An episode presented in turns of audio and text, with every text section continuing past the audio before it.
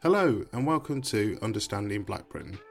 This easy listening podcast series is designed to help you understand the history of racism, what racism looks like today, the lived experience, how racism affects us, what makes us an activist, who are our allies, and why did they take up the arms in the anti racism struggle.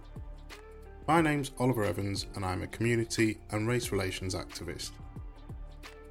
Episode 1 The History of Racism. There are considered to be seven pillars to the construct of racism. These pillars are dominance, management, containment, intellectuality, humanity, reality, and erasure. As we go through this series, we will learn how these seven pillars are evident and embedded within the history. Understanding the history of racism is key to not only recognising how racism came about, but how it's evolved through the years.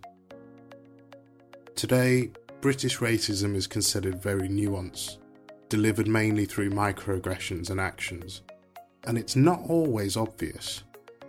It's very different to old school racism, a term used today to describe the direct and overt types of racism we see throughout history including the history of recent decades.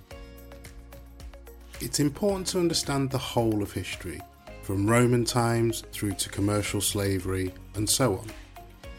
But importantly, understanding the history of recent decades of the 70s, the 80s, 90s, and even the early 2000s. The story of black people in Britain stems as far back as Roman times. Britain, part of the Roman Empire, was one of the first recorded European sites to have a large proportion of both free and enslaved Africans.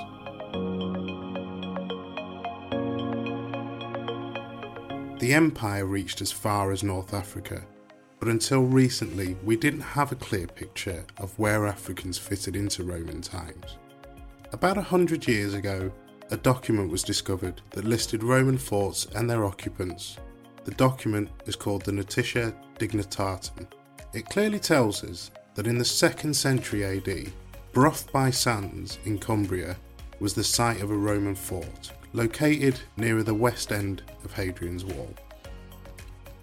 What it also tells us is that there was a unit of soldiers who heralded from the North African provinces of the Roman Empire, places like Morocco, Algeria, and Tunisia.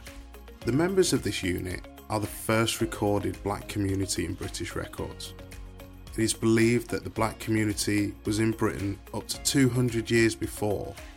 So, what this means is that over 2,000 years ago, black people were in Britain and for the most part were an integrated part of society.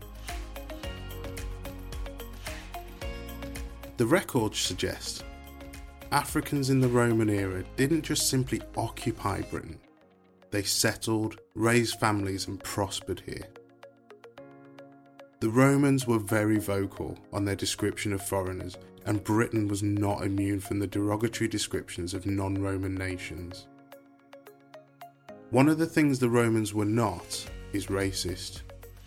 There is no evidence that skin colour was something to mark you out in Roman propaganda or culture, and historical findings show us that describing one's skin colour was not routine.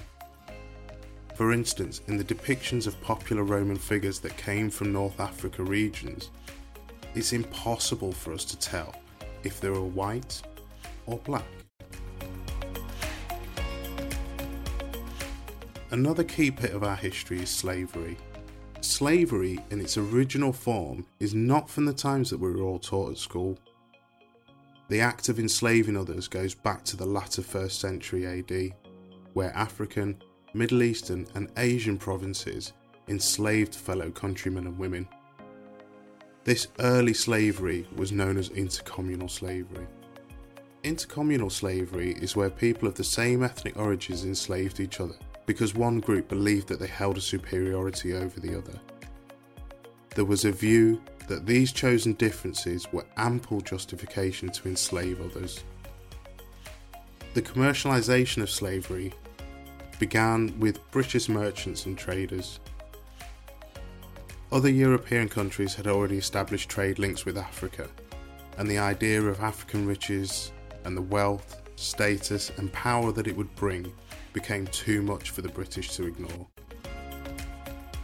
Portuguese settlers were already firmly rooted in African countries and had the backing of the Pope to be exclusive in all African trading.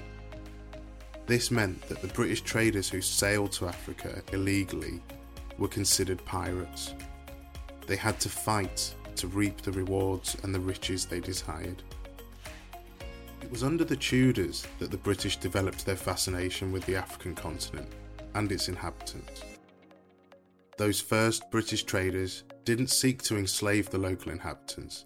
Instead, they brokered trade agreements with tribal kings, primarily for gold. Gold had been kept low due to the Portuguese monopolising the market in the African gold trade. Local tribal leaders and kings realised that trading with the British would help increase the price of gold and worked closely as partners for years. In 1562, Sir John Hawkins began the commercial sale of slaves. He sailed from Portsmouth to Africa, and during this voyage, he captured 300 Negroes from a Portuguese ship. He then sailed them to the Spanish South American colonies and sold them into slavery, earning himself a huge fortune in the process. What he did was he also showed that there was much, much more money to be made in selling slaves than there was in trading African gold.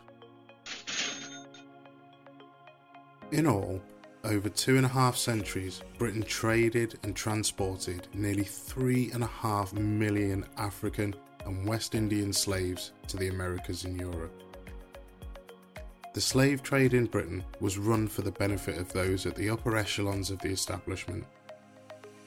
The Royal African Company, who invaded and ran the notorious Bunce Island, sold more people into slavery than any other British company and was headed by James, Duke of York, later becoming James II. Enslaved locals were branded with the initials DOY upon their enslavement, as the slaves themselves were considered property. And the royal monopoly shut out independent merchants and traders, the Royal Navy being utilised to ensure that only His Majesty's ships enslaved and transported black people from Africa. These independent traders petitioned Parliament and the King to have access to the slave trade, citing the British notion and the right of freedom. They demanded and ultimately won their freedom to be slave traders. Think about that. They won the freedom to become slave traders. In doing so, they smashed the royal monopoly and turned Britain into the biggest slave trading nation in history. In the early years, up to 40,000 slaves a year were being sent to the Americas and the West Indies. Despite that huge number, it wasn't enough to keep up with demand. So, like any company would, traders began streamlining their businesses and inside of 15 years were able to increase that number to 120,000 people a year the profits of these trades, the profits of selling slaves into the Americas and the West Indies into the Europe market, helped fuel Britain's Industrial Revolution at the end of the 18th century. By the time of abolition in 1834, Britain had made an historically huge amount of money off the back of slave trading. And actually, open markets became known as labour markets, a term we use today for very different reasons abolition of slavery was in 1834, but the British people and companies in Britain still went on to profit from slaves for years to come because the rest of the Europeans didn't end slavery at the same time. The Victorians, believing that Britain was the only true power in the world, pressured the rest of Europe to abolish slavery and give those slaves freedom. The abolition of slavery didn't come through realization that people are human beings and have a right to equality and equity. It came about through an agreement to pay compensation.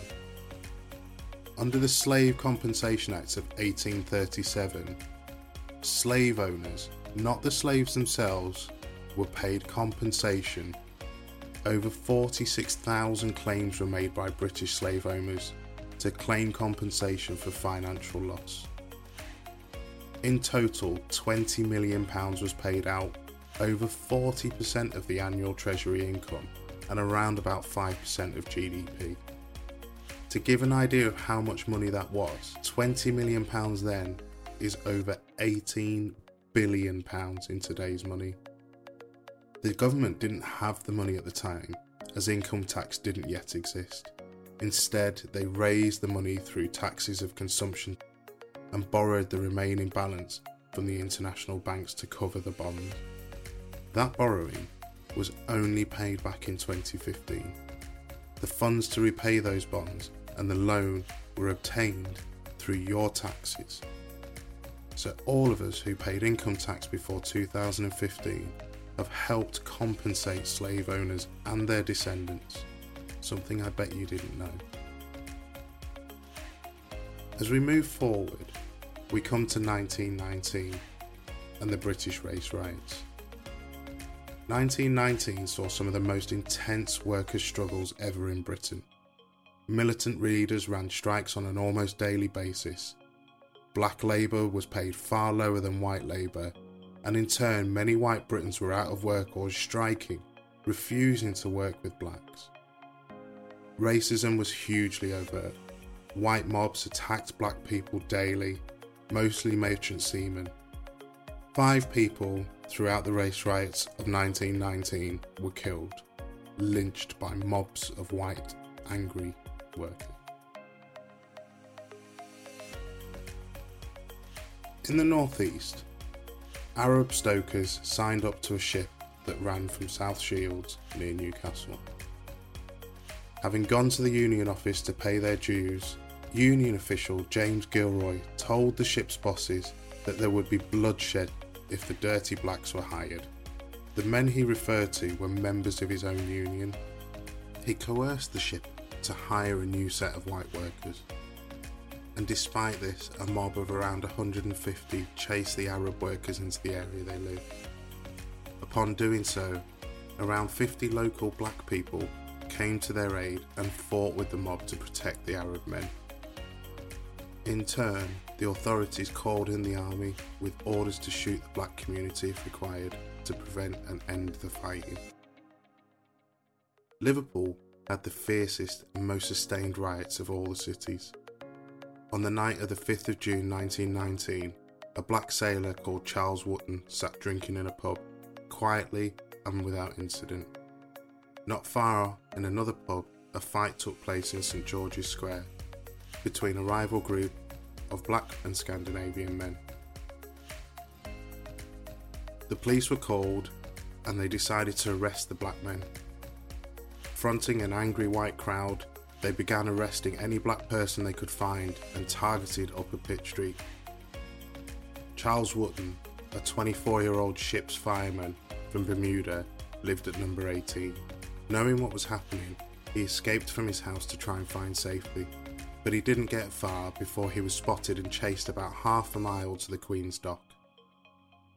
An eyewitness said that in the violence and the hustle of the crowd, it was impossible to tell if he jumped or if he was thrown into the water.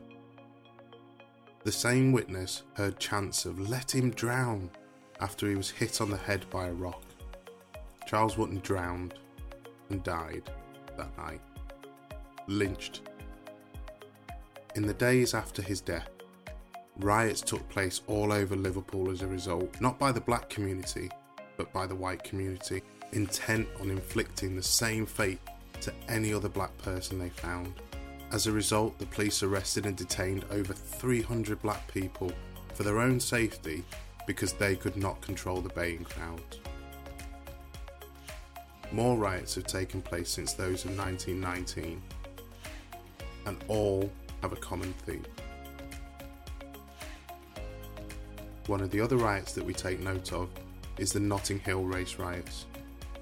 Within a few years of the Empire Windrush docking in Tilbury in 1948, hostility towards Caribbean migration was growing.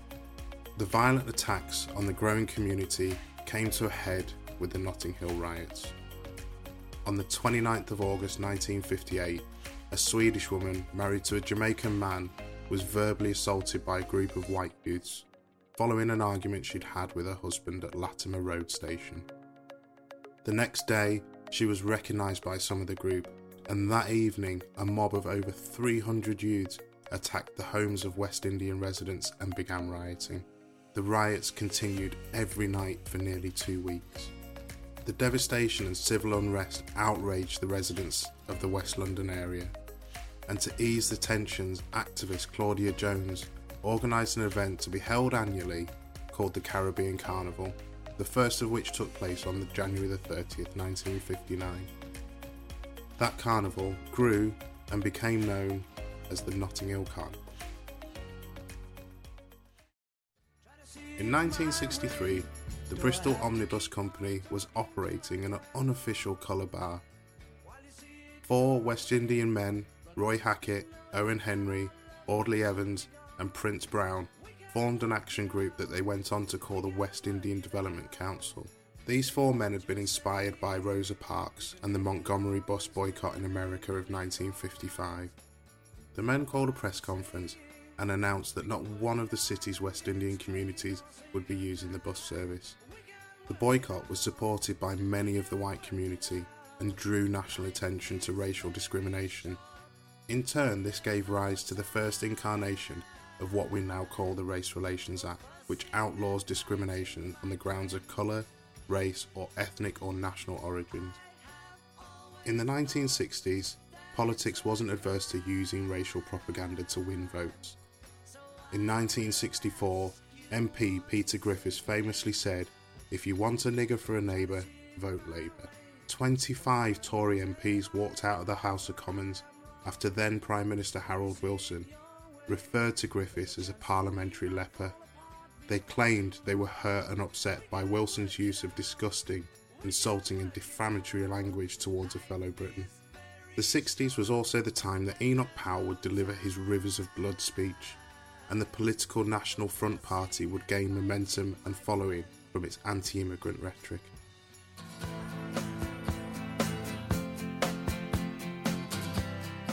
On the 9th of August 1970, 150 people protested and marched on a local police station near Notting Hill. This was against the repeated raids on the black owned and operated Mangrove restaurant. Violence between the police and protesters led to nine people being charged with incitement to riot. During the 55 day trial, Police persecution of Notting Hill's black community exposed the institutional racism in policing. Judge Edward Clarke made history when he openly acknowledged that there was racial discrimination and wrongdoing by London police. The Suspected Persons Law was created in the 1824 Vagrancy Act. It gave officers powers to arrest anyone they suspected of loitering with intent to commit an arrestable offence. In the 1970s, Public panic over the increased number of muggings saw mainly black men being stopped and searched under this act. This action of stop and search is still used today, and black people are 10 times more likely to be stopped and searched than white. Three in every thousand white people were stopped and searched during 2017 2018. Compare that to the 29 in every thousand who were black.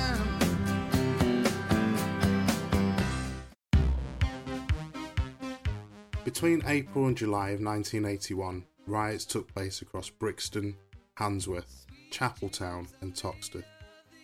In all four disturbances, racial tensions and social economic disadvantages played a huge part in the community's rioting. Sus laws were being used on young black males at a disproportionately high rate, while work opportunities for ethnic minorities were at an all time low. The riots stunned Britain and triggered the government into putting forward schemes designed at helping putting young people into work. As a direct result of these riots, the Youth Training Scheme, or YTS for school leavers, was developed. The mainstream media has also got a history of showing a prejudicial view against the black community. In 1981, following a fire believed to have been started by a white supremacist group in southeast London, which killed 13 people aged between 14 and 22, a group of black activists peacefully protested the lack of action to bring about justice. They protested and marched between Fordham Park and Hyde Park. They carried placards that read, 13 dead, nothing said, and blood are gonna run if justice no come. Despite the peaceful march, the next day, the Sun newspaper ran an article with the headline, The Day the Blacks Ran Riot in London.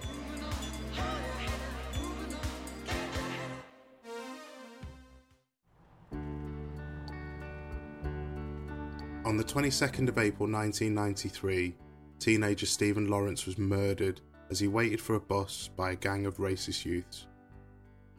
In response to his murder, in 1999 the 350 page Macpherson report was published.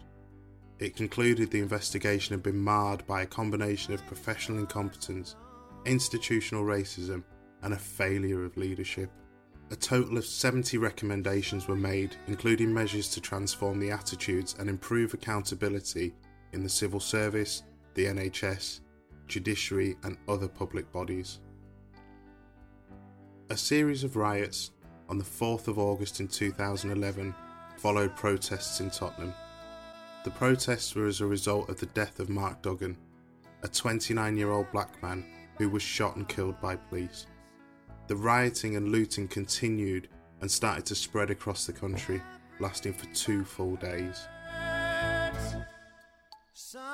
Almost half a million people, known as the Windrush generation, moved from the Caribbean to the UK between 1948 and 1973, with anyone who arrived before 1973 automatically being given indefinite leave to remain. The scandal of the Windrush generation surfaced in 2017 after it was revealed that hundreds of people had been unfairly targeted, wrongly detained, and sometimes deported against the backdrop of the government's hostile environment policy. The Home Office destroyed thousands of records and placed the burden of proof on individuals to prove they arrived in the UK before 1973. Their discriminatory treatment provoked widespread criticism of the government's failings, with calls being made for radical reform of the Home Office and of the UK's immigration policy. A compensation scheme for the Windrush generation was set up. In the first year, only 60 victims had received payments. Many entitled to the claims have died waiting for the government bureaucracy to process their claims, with no facility to pay the compensation to their survivors. This year of 2020 has seen the world take to its feet and lobby governments over the unlawful killing of George Floyd. It took 8 minutes and 46 seconds for him to die at the knee of an American police officer. And his death has sparked one of the biggest movements to bring about equity for black communities around the world. Leaders from every corner of business, commerce, and public service have been forced to hear the tens of thousands of voices of ethnic minority staff in their collective call for equality and equity. And it's working. Many of you listening today have been compelled by the stories and the lived experiences of those shared by friends, colleagues, and family members. By learning, listening, and developing your understanding of the issues, you bring about change. You bring about a change in thinking that you can pass on to others and in doing so will slowly change the societal views, the racist views, and the views of discrimination that people feel entitled to have.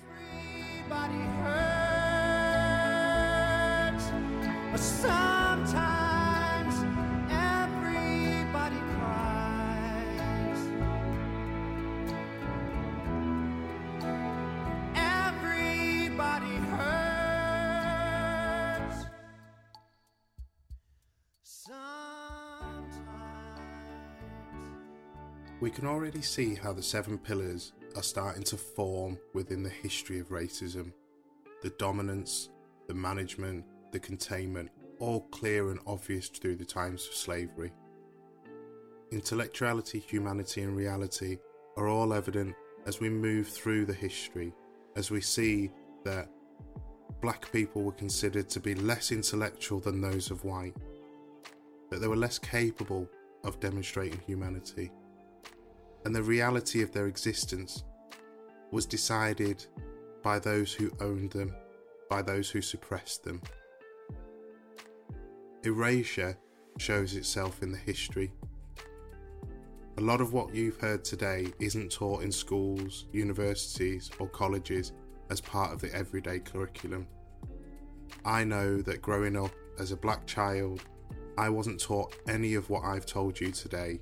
Instead, I've had to go out and seek to understand my history.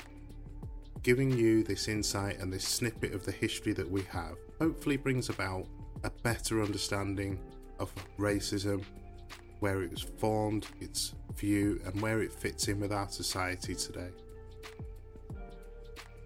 Thank you for listening to this episode and being a part of the change.